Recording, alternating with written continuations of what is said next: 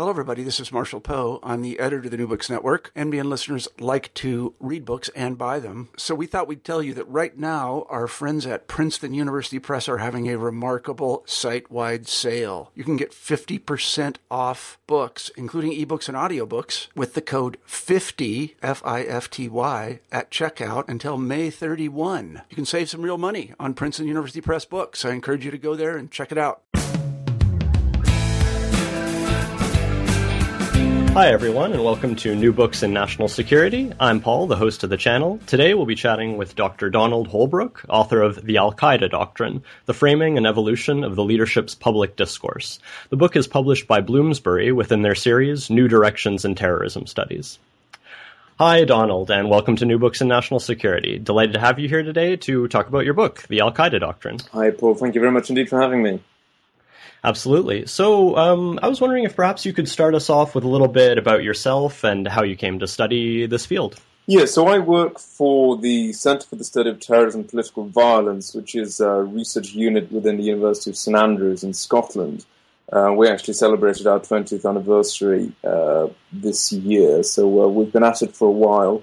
And I've been working for them since 2008, and I kind of joined the university because of the centre, because it's known for having this focus on terrorism and political violence, which I kind of gradually became more interested in during my postgraduate studies, which, you know, I'd focused on different kind of security issues, more conventional security issues, strategic studies and so on, but became gradually more interested in terrorism and political violence, and that took me to St Andrews and the CSTV, and that's really where I kind of had the opportunity to develop those interests further and had the opportunity to research some of these topics within the centre.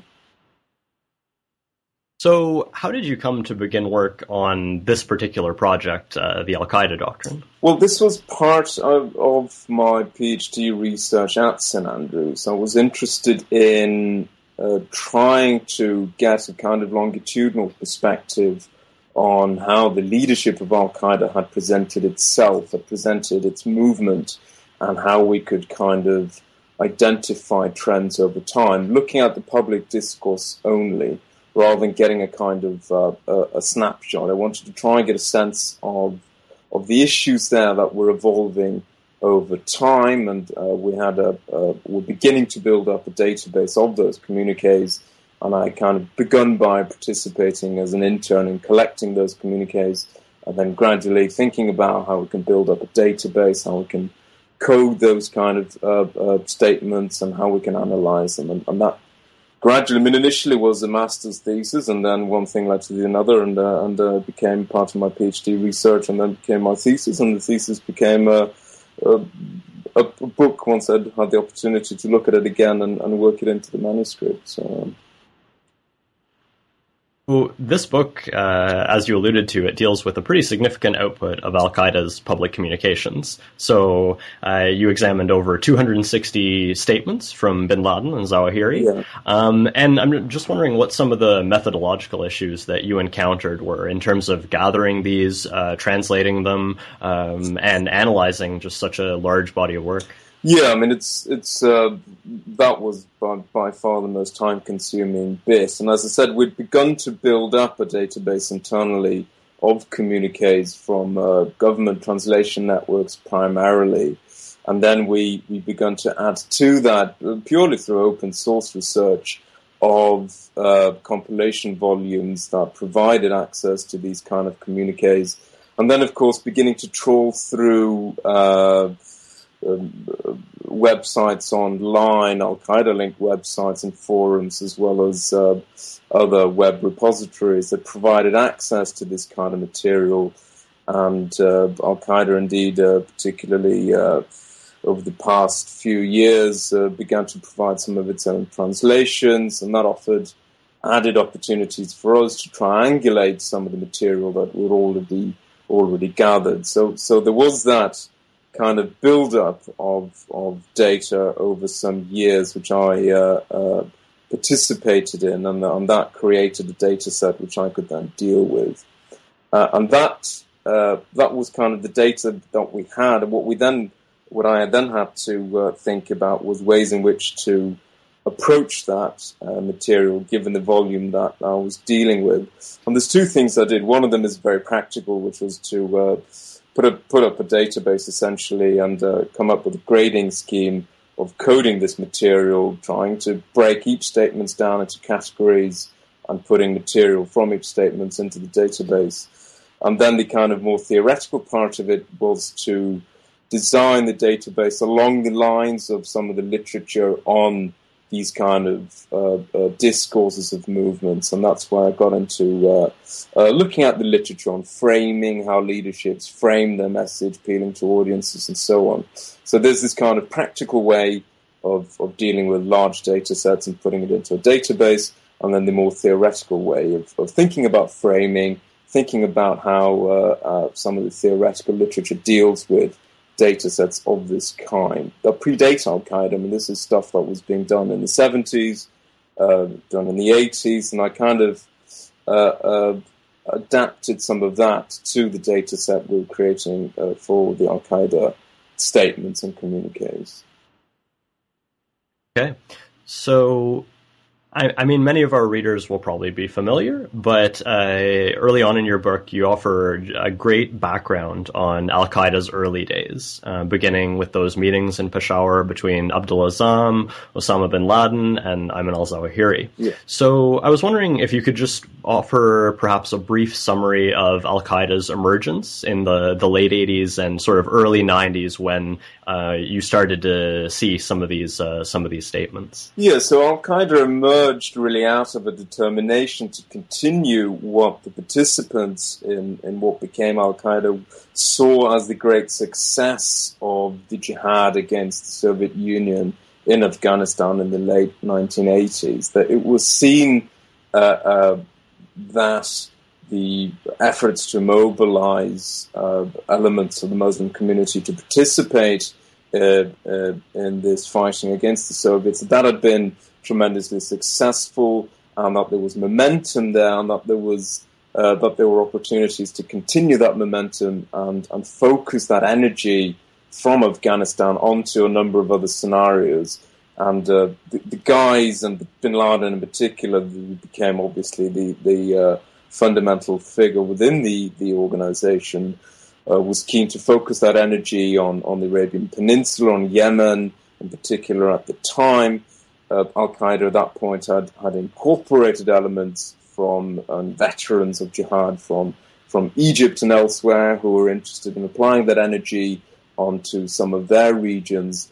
And then gradually out of these kind of efforts, we see Al-Qaeda emerging as a more focused effort to apply this energy and this methodology to a more of a global movement, which was more focused on the kind of grander enemies, the US and the Western alliance, in addition to local enemies in the Middle East. And they kind of grouped the two of them together and presented Al-Qaeda as an organization and as a movement, as a concept, to incorporate the kind of efforts and energies to try and target these enemies and take the jihad forward into the 90s and develop it on over the years. It's interesting how early on you kind of illustrate this tension that there seemed to have been within the group in terms of where to focus, whether it's sort of the near enemy, which for Zawahiri, was very much Egypt, for bin Laden, would be the regimes in the Arabian Peninsula, versus, what seemed to evolve a little bit later, which was that sort of overseas focus on the imperialist oppressor, the sort of great Satan, as it were. Yeah. And I think that seems to be a dichotomy that you point to a number of times that sort of seems to have continued throughout Al-Qaeda's history, really, that it's always, well, is it the near enemy or the far enemy that we should be focusing on? Yeah. Do you think that that's accurate? I think so, but that dichotomy is also, I think, slightly more complex than we often think, because they also conflate the near enemy, far enemy thing. The US could be and was presented as a near enemy in the local context, in the Arabian Peninsula, for example, with bases there. It was a far enemy because it was based far away, but it was a near enemy in the context of the alliance structures in terms of backing up local regimes, and so on and so forth. So it's not necessarily always clear how these two categories play out in the statements of the leadership, but there's certainly something which is always there, and I think it's something which creates problems in terms of the consistency of the message as well, because you get, in terms of prioritization, if you as a reader or a consumer of the media message that Al-Qaeda is putting out there, it's often unclear in terms of where most of the blame is seen to lie, and as a consequence of that, what the leadership proposes you should do about it. And there was, which wasn't included in the book, but it's the nature of the material that was included in the book, the most recent interview with Ayman al-Zawahiri, with As-Sahab, who's, as I talked about in my book, he's done a number of these kind of mock interviews with Al-Qaeda's primary media wing, which is called As-Sahab. And the last interview mentioned fairly early on, after talking about Syria for a little bit, you know, we haven't talked about Egypt for a while. Would you like to talk about Egypt? Which I thought was hilarious, because Ayman al-Zawahiri has always talked about Egypt. So he was always, every opportunity he gets, he will talk about Egypt, and he will talk about America in the context of Egypt, but that is something that is always constant there. And it's kind of a conflation of the grand enemy mixed with the supposed impact of its ideas and legal structures and influence on the local enemy, which would be secular governance in the Middle East. So it's the two categories are there, they're always constant, but the kind of boundaries between them are not always very clear. I think that's the kind of message that I would be trying to get across in the book. Was interesting from many perspectives, but one of the ways in which I found it interesting is that you do break down and sort of cast doubt upon many of these traditional dichotomies that have been bandied about in terms of Al-Qaeda or terrorism, Islamic terrorism in general. And that was a good example. So you cited a 2007 West Point report, which assessed that Al-Qaeda's leadership has historically actually preferred press releases over battlefield preparedness. Yeah. So do you think you could briefly discuss that relationship between Al-Qaeda's operations versus its sort of PR, strategic communications efforts? Yeah, I mean, it's obvious that, and I mean, others will have talked about that in much more detail, but the Al-Qaeda leadership behind the scenes has, of course, been involved and intimately involved in the organizations of different attacks and major attacks, including 9/11, of course. But I feel that the point that West Point report was making was very valid, and that is the emphasis that the leadership has always placed on putting out communiques, even when they didn't have the kind of savvy internet campaigns that we now see with ISIS. Even if we go back to the 90s, you know, the effort to which bin Laden would go to give press interviews, for example, with Pakistani media, members of British and American media organizations as well, I think is quite telling. Ayman al-Zawahiri has always placed a huge emphasis on writing books and getting them out there and publishing them and translating them and making sure that content is available. And even when they talk about their own contribution, their own efforts, and I think, for example, when Ayman al-Zawahiri is kind of reflecting on the career of bin Laden after bin Laden had just been killed, he talked about, you know, the generation of the message is something bin Laden was really good at, and that was really what bin Laden has always emphasized. That was the key point that he was always trying to secure. You know, that was what he was trying to put out there, because participation in attacks, it's important, and that's something which helped define Al-Qaeda. But then it's the at least as the leadership of Al-Qaeda, Ayman al-Zawahiri in particular, put it, it's the communiques, it's the media arm that is central in terms of producing a legacy for Al-Qaeda. This is something which lives on, and we can, and, you know, sympathizers and observers and those interested in Al-Qaeda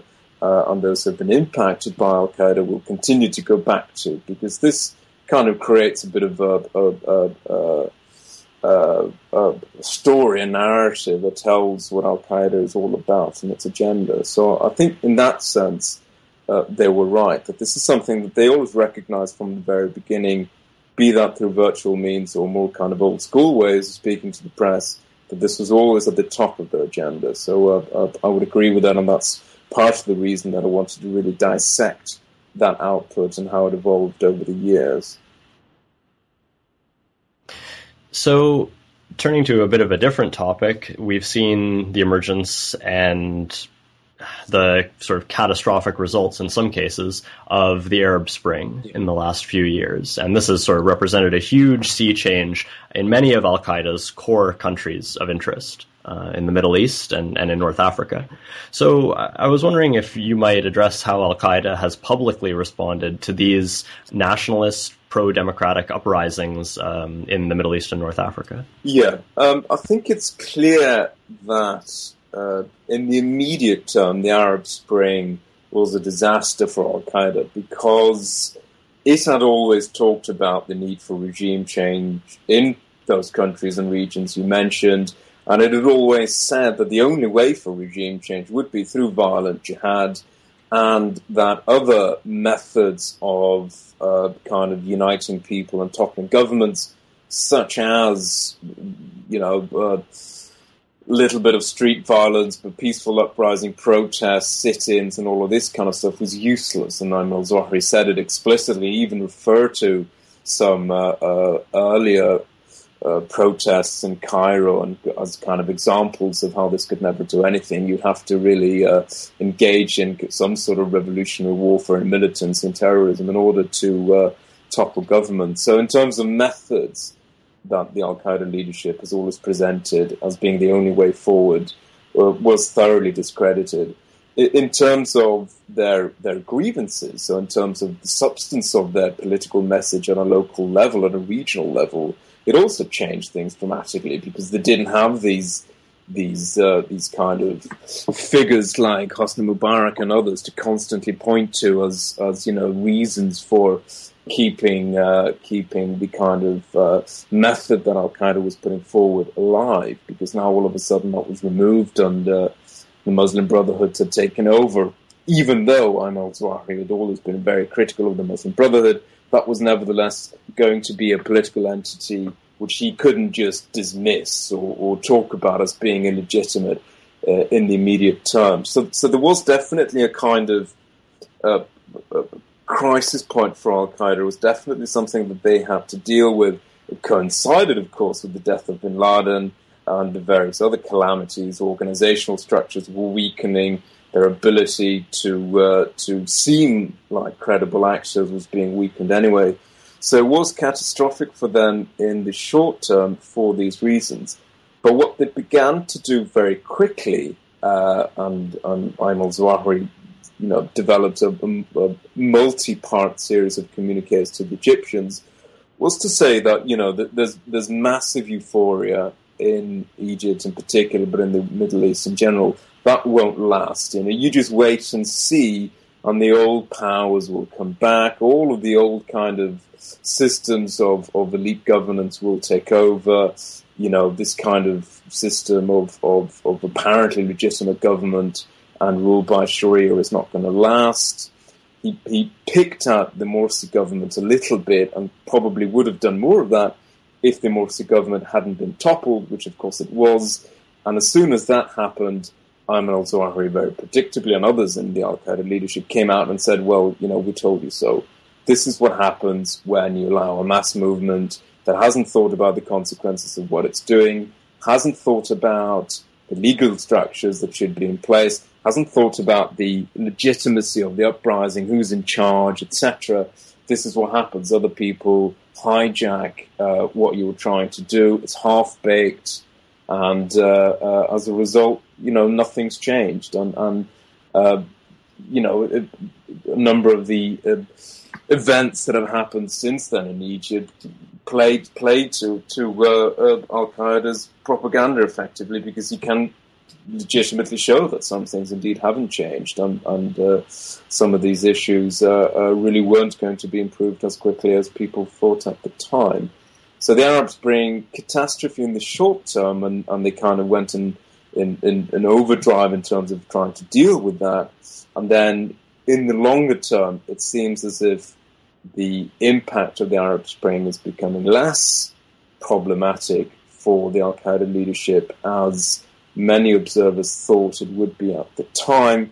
It's managed to deal with it in terms of the rhetoric, and it's managed to show in places like Syria that there are plenty of opportunities for jihadi activities, regardless. And you know, the new Sisi regime in Egypt will show that you know, their case, at least for their sympathizers, is perfectly valid. So I think that's in terms of breaking down their approach. You can see it in those terms, short term and more longer term.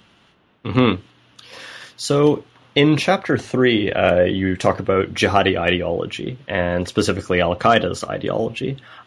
You sort of give a backgrounder on Salafism as the ideological context for al-Qaeda's extremism. So I was hoping that you could elaborate on how Salafist thought informs the al-Qaeda narrative and the al-Qaeda doctrine that you outline in your book. Yeah, I mean, there are elements of kind of puritanical, radical Islamist thought that began to develop in the 40s in South Asia, and that began to impact fringe elements of the Muslim Brotherhood in Egypt in the 50s and the 60s, and that in turn had an impact on some of the kind of old school militants who fought in Afghanistan against the Soviets, and that in turn had an impact on the two key figures who shaped the al-Qaeda doctrine as I presented it in my book. So there is this kind of, it's not as if al-Qaeda invented all of the components of what they're putting forward. It's certainly based on elements of these kind of ideological neo-Salafist notions that were being shaped during the 20th century, midpoint of the 20th century onwards. Puritan Islamist solutions were presented effectively as a panacea, replacing pan-Arabism and other nationalism and other solutions that have been tested in the region. And these kind of fringe elements presenting religion as a method of organizing people, making sure they're focused on a set number of goals, emphasizing unity, emphasizing unity of people regardless of affiliation to particular countries or regions. That really is based on some of these Salafistic principles that were being thought about during those kind of years. And there's key points like beginning to think about how to justify violence against non-combatants, and beginning to present the solution, the kind of long-term objectives of warfare, and these kind of aspects, the delegitimizing of governments, and these kind of core issues that the al-Qaeda leaders developed, but they picked up from individuals like Maududi in Pakistan, like Sayyid Qutb in Egypt, and later on Abdullah Azzam and others who were fighting the Soviets in Afghanistan. So it's kind of adding to, shaping, and evolving, developing a doctrine, bits of a doctrine that were already being shaped in the jihadi context from the 50s, 60s, and beyond.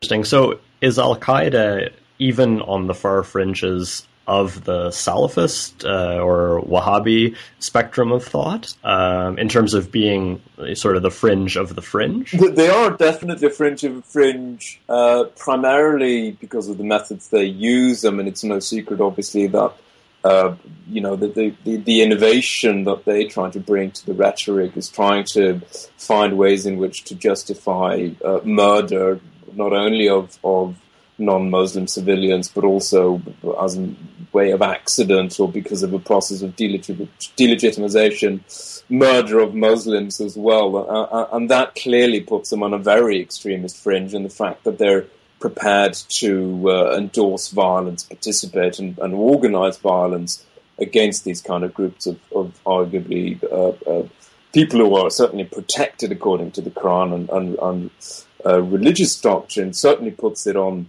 the extremist fringe. But the notion of extremism is interesting in the context of Al-Qaeda, because there are other bits of it that show a degree of flexibility where other Salafi groups, including Al-Qaeda in Iraq and Zarqawi and subsequently, of course, ISIS today, show that you can get a lot more extreme, you can get a lot more rigid. In particular, I argued in my book, and there's no consensus on this, but I argued in my book that the Al-Qaeda leadership, at least in, publicly, is much less sectarian than a lot of other Salafi fringe entities. It's much less obsessed with the kind of Shia question than Zarqawi was, for example, and it didn't really seem to see the point of it. It had emphasized other targets and other issues in its communiques rather than the sectarian thing. And it's also been much less prone to use excommunication to excommunicate large swathes of Muslims and present them as non-believers and therefore targets of violence. And it's kind of these elements that we can see were always there in the leadership discourse that I talked about in my book. But these issues, they're now kind of bringing to the fore in order to distinguish themselves from ISIS in particular. The kind of takfiri excommunication element is not as prominent in the Al-Qaeda discourse as perhaps many would think. And it continues to be more flexible in some respects, and particularly in terms of sectarian issues. So it's a difficult one. Extreme, clearly, because of the violence, because of justifying civilian targeting, but more flexible when it comes to these kind of issues to do with different strands of Islam and who to incorporate in the in-group and who to put in the out-group. So there's a major debate that you address in Chapter 4 concerning Al-Qaeda's problem diagnosis, what it thinks is wrong and how it thinks things should be fixed. So there's this debate of whether Al-Qaeda hates the West for its freedoms, as some said after 9/11, or whether it's instead responding to Western foreign policy, as many scholars have suggested, vis-a-vis interventions in the region, support of dictators in the Middle East, and so forth. I'm wondering if you could talk a little bit about your findings on this subject, because they were very interesting. Absolutely, and I think again there we come to the issue of dichotomies that we talked about earlier with respect to priorities. This notion of they hate us for who we are or they hate us for what we do is really not helpful, because it has always been both. And that's the point that I was trying to mention and emphasize in the book. And in a way, I just follow the evidence, effectively. If you see the justifications that the Al-Qaeda leadership puts forward publicly for doing what it's doing, you see elements of both. And the two are intertwined. So, obviously, foreign policy, US troops in Saudi Arabia, Iraqi sanctions, Palestine, although I talked about Palestine in the conclusions, it's a difficult issue. But nevertheless, these are, foreign policy things, and going further back, issues to do with colonialism and mandates following the breakup of the Ottoman Empire, etc., etc. These things are very important. They're absolutely clearly used to justify violence. They probably motivated the individuals involved personally, and they clearly set forward in that respect.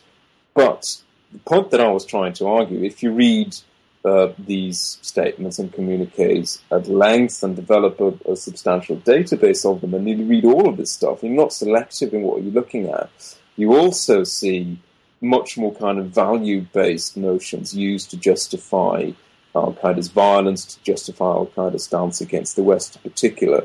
So things to do with inclusive systems of governance, constitutional issues. And Naim El-Zohri has written a book about the fact that the Pakistani constitution is not based exclusively on Sharia law, and pointed to things such as it allows women to participate in politics and all these kind of issues that are also put forward as grievance arguments that are seen as just as strong.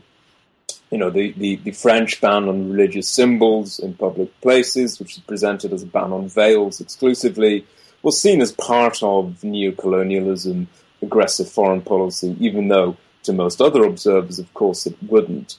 So I think there's a danger there that we create these dichotomies, which really aren't helpful, because if we follow the evidence, we really see that both issues, if you like, both values, to put it crudely, and foreign policy, kind of tangible issues to do with sovereignty, Iraq war, and that kind of stuff, both of them are woven together into a grievance narrative that Al-Qaeda has evolved and developed over time.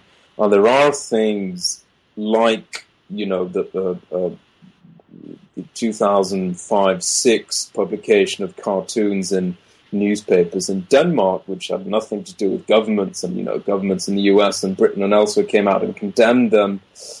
These are presented as part of the aggression and the hatred for Islam that's somehow embedded in the West, in the rhetoric of the Al-Qaeda leadership. So the point I was trying to make is those dichotomies that you mentioned are not helpful. If you look at the evidence, the story is actually much more complex than we often give it credit for.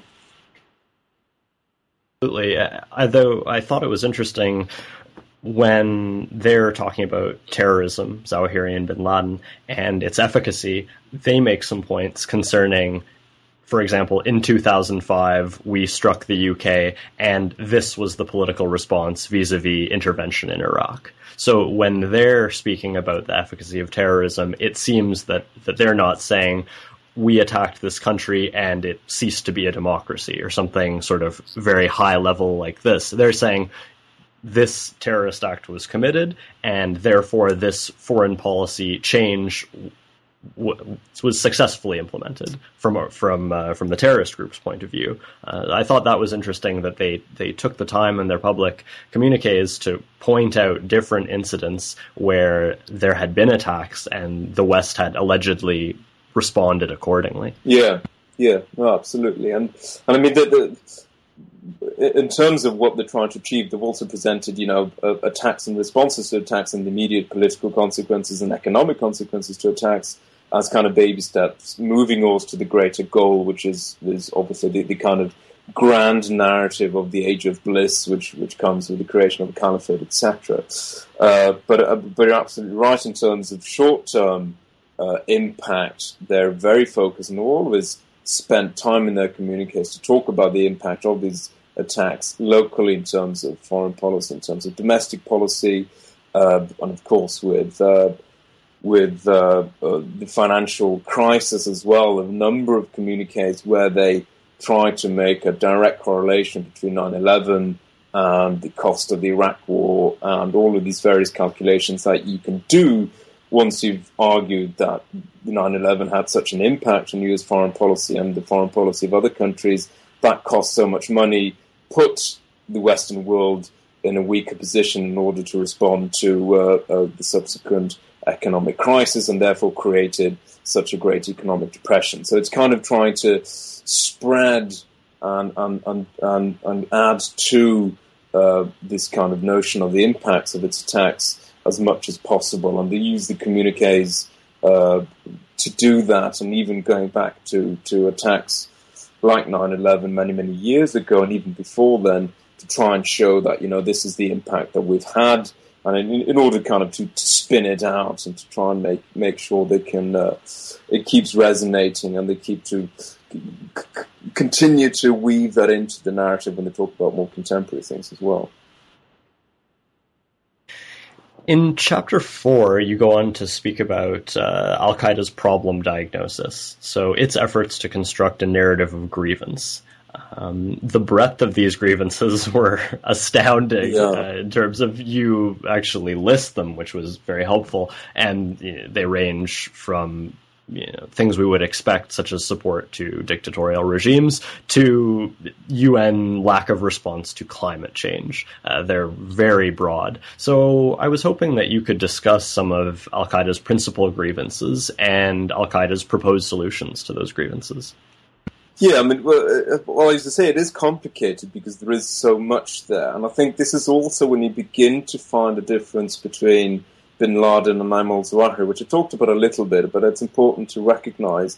Bin Laden obviously was the public face of the Al-Qaeda leadership for such a long time, always very concise in his communiques. And in terms of grievances, it was, you know, American foreign policy and America and the entity of America and everything it stands for, plus its allies and its influence in the region. That is incredibly bad, and what we're going to do about it is to unite, rise up. You support your vanguard. Your vanguard is Al-Qaeda. You can support it physically or even just verbally, and gradually we'll begin to bring down this great Satan, as we did with the Soviets in the 1980s. Then you get to Ayman al-Zawahiri, who has always been much more expansive. His communiques are much longer. He's often easily dismissed for that reason. You know, he's the guy who's known for staring at a camera for 2 hours and issuing a communique, which presumably very few people can be bothered to go through. But as a result of that, there is much more meat on the bones. There's much more stuff to look at. And that's where you begin to see all these issues to do with, you know, the UN, the system of global governance, all these kind of less tangible things, and as well as more specific things. And in terms of Al-Qaeda's responses to that, that's really dependent on what he's talking about each time. So when he's talking about, you know, the failure of the Kyoto Protocol, the fact that, you know, we haven't dealt with climate change and all these kind of very broad things, the model of Al-Qaeda effectively as being, you know, another way of uniting people against a common problem that doesn't respect borders. Al-Qaeda doesn't respect borders, so therefore that's kind of, you know, let's think along those lines. That's on one end of the spectrum, and then on the opposite end of the spectrum, you'll have, you know, very specific things like some guy made a YouTube video called "The Innocence of Muslims," which is very derogatory towards the Islamic faith, and you know, who's going to do anything about it? You know, again, Al Qaeda is your answer. You support us, and we'll speak up for you. We'll do something about it. We'll make sure that this doesn't happen again. So it's really, you know, a lot of this is about the Al Qaeda leadership bigging itself up, effectively putting itself as the solution. It's less about a specific organization. It's more about a response, a method that they present as being almost a panacea, the key to resolving all of these huge, this vast range of issues that range from the very specific to the very general kind of, you know, problems that the world is facing. Absolutely. So there are various audiences that Al-Qaeda is directing its message to, and you address this in Chapter 6, discussing the different segments of the world population that Zawahiri and bin Laden are speaking to in this communiques, whether those are extremists, ordinary Muslims all over the Muslim world, Western citizens, or even in some cases when they're speaking directly to Western leaders and trying to set themselves on that same level as President Obama or whatever leader they're addressing. Did you find the message that they were trying to deliver varied depending on which of these audiences they were targeting? Were they perhaps more conciliatory when speaking to the normal, average Muslim population versus when they were addressing Western citizens? I think these things change quite a lot over time, and I think they've been responsive to events as well. So, yeah, normally, obviously, you would expect that would be the fundamental change. Hostility against non-Muslims, they're the out-group, and kind of positive appeals towards the in-group being Muslims, but that's not necessarily the case. And there are a few curious examples of positive appeals towards the effective out-group. You know, there was a period when the Al-Qaeda leadership was presenting itself as the vanguard, not only for Muslims, but for the global disenfranchised as well. And Ayman al-Zawahiri would talk about how he just couldn't understand how African-Americans could join the U.S. military, given how they'd been fighting for their civil rights for such a long time, and you know clearly the American system wasn't didn't provide the answers for their questions. They were still battling racism, and they should think about an inclusive community that Al Qaeda was supposedly presenting instead. So there were these kind of odd examples of very positive appeals towards the out group, and then again negative appeals towards the in group. So remarkable episodes of the Al-Qaeda leadership really becoming, well, Ayman al-Zawahiri, I should say in particular, becoming quite stark in their rhetoric towards Pakistanis, towards the Palestinians, towards the Iraqis.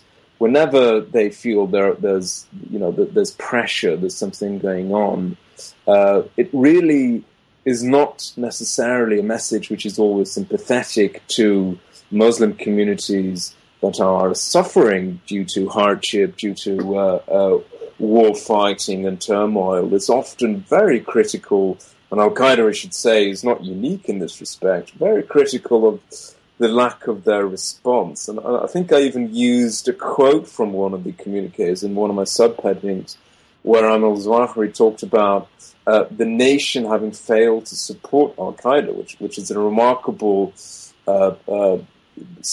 flip over from what he had always said, which is that, you know, if Al-Qaeda fails to reach out to the Ummah and mobilize the Ummah, it's obviously something we're doing wrong, it's our fault. It's not the fault of the Ummah. You know, it begins to flip that and saying the Ummah has failed to support us. So yes, it would seem intuitively that, you know, hostile towards the out-group non-Muslims, friendly, sympathetic towards the in-group Muslims, but it's not always that clear-cut, and it's that nuance that I was trying to get to in that chapter you mentioned. Turning to more recent events, the Islamic State, ISIL, ISIS, has very much been at the forefront of the world's focus recently. Mm-hmm. And this has been, in some ways, at the expense of Al-Qaeda. Al-Qaeda is not mentioned as much in the news as it always has been. Recently, a senior Al-Qaeda official, Abu Dujana al-Basha, stated, and I'll quote here, "We call to restore the rightly guided caliphate on the prophetic method, and not on the method of deviation, lying, breaking promises, and abrogating allegiances. A caliphate that stands with justice, consultation, and coming together, and not with oppression, infidel branding the Muslims, killing the monotheists, and dispersing the ranks of the mujahideen." So I was hoping that you could help us to unpack this very loaded statement from Al-Qaeda and explain Al-Qaeda's public response so far towards the Islamic State and towards its declaration of a caliphate. Absolutely, yeah. I mean, we talked earlier about how Al-Qaeda is extreme, and it's certainly extreme in some ways. It's within this particular context of jihadi movements, less extreme or arguably more flexible in other respects. And the crucial issue there is excommunication and how to deal with Muslims. And that's a principal issue that the Al-Qaeda leadership has brought out now in order to do two things: delegitimize ISIS and present itself, i.e. Al-Qaeda, if not the organization, but the method, you know, of Al-Qaeda and its way of thinking as the right way forward. And the way in which it's done that is to say the way ISIS supposedly formed the caliphate is illegitimate because of the way in which they deal with other Muslims. They are takfiri. They have even been compared to the Kharijites, which were a sect who abandoned the caliph in Ali ibn Talib, you know, back in the formative years of Islam, as someone who they abandoned the righteous leader. They seceded effectively from the righteous community because they were so extreme, because they were fringe actors. And this kind of language is being used now to describe ISIS. And that's what Al-Qaeda has tried to do. So legitimize itself, if you like, to emphasize, you know, we have the way forward because we're more measured in our approach. We are not overemphasizing sectarian issues. We're not overemphasizing murder for the sake of murder. And in fact, we only deal, obviously, with legitimate violence. And we don't excommunicate for the sake of excommunicating, and therefore righteous adversaries. And that's the way in which Al-Qaeda has tried to delegitimize ISIS.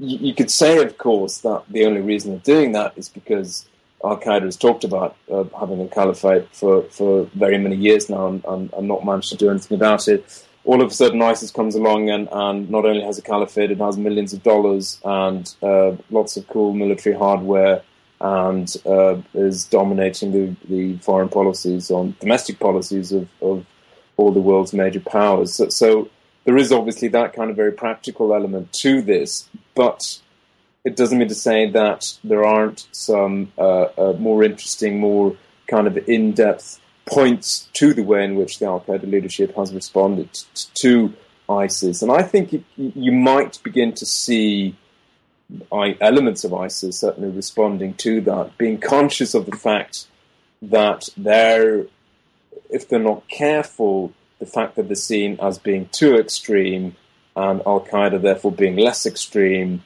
that has an impact on the ability of both organizations to sustain the jihad in the long term. And it's all about knowing where the boundaries lie, knowing what you can sell to people, knowing what you can sustain, and that's really the crucial factor here in the kind of AQ's denunciation of ISIS.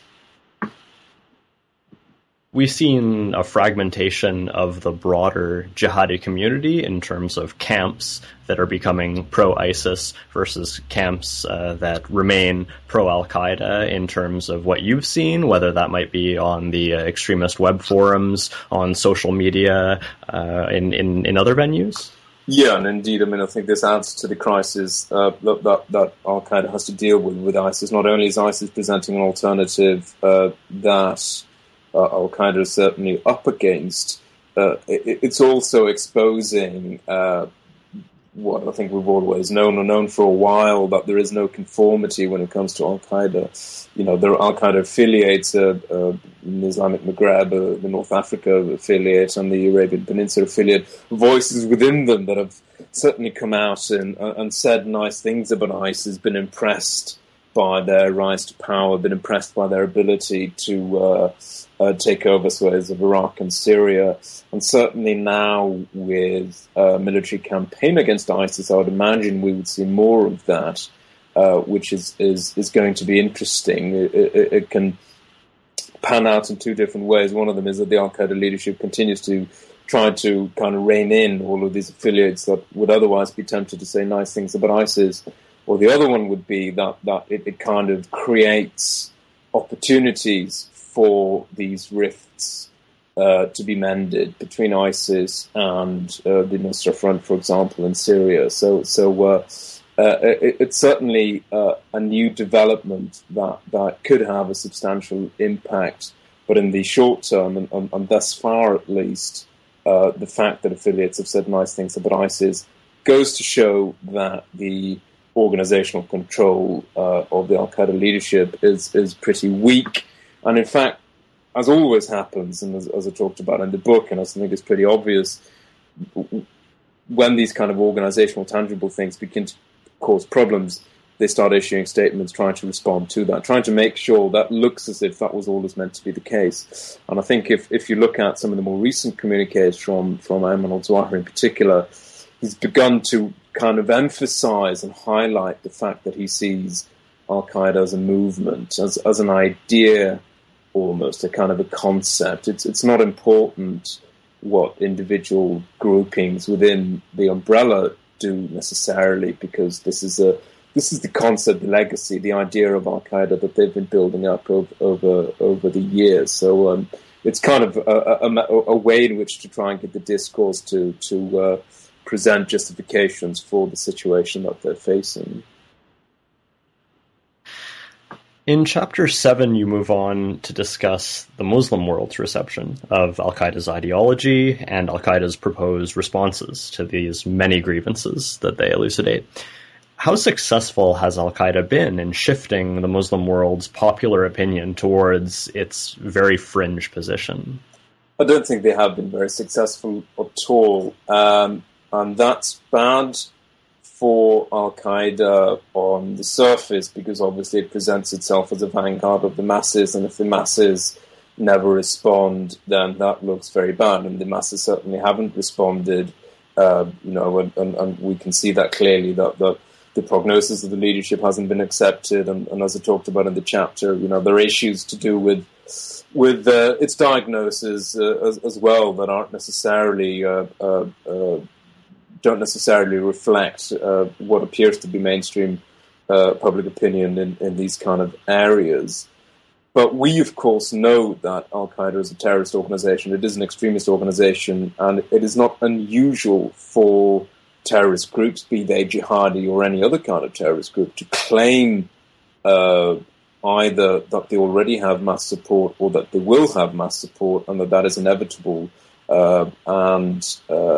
In reality, of course, being a fringe operator with far fewer supporters than they claim they should have. So in that sense, yes, it's a problem for Al-Qaeda, and it's interesting, but it's far from unique. And I think that's the point that I was trying to make as well. It isn't necessarily a sign of the demise of Al-Qaeda, the fact that they haven't mobilized the vast swathes of people they said they would mobilize, because that was never really going to happen. It's just not in the nature of the group, unless, you extrapolate it to a kind of different scenario where you have, which I think is unthinkable in the case of Al-Qaeda, but where, for example, would have nationalist paramilitary groups becoming mainstream political parties, and then they can begin to see popular support increasing. But,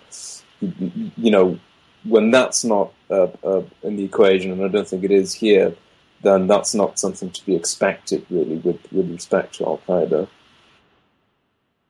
I think it's interesting that Al-Qaeda tries to portray itself as a vanguard, and a vanguard that is, in fact, attempting to inspire very openly Muslims not only in the Arab world and North Africa, but across the world, and that they've made a very concerted effort to inspire so-called lone wolf terrorism by extremists in the West. And I've always found it interesting that although there are no doubt tens, hundreds of thousands of individuals in the West who may hold sympathetic views or may agree with some points of Al-Qaeda's ideology, there have been really so very few lone wolf attacks where people have really bought wholesale Al-Qaeda's message of violence. I'm wondering if you could comment on that. Yeah, I think, part of that just lies in the nature of terrorism, and a lot of people will share in the outrage, will share in the grievance. A very, very small proportion of those people will be prone or prepared or even thought about doing anything about it. And even those who are keen to do anything about it might never get round to it, and might not have the capacity to do anything about it, might not know what to do.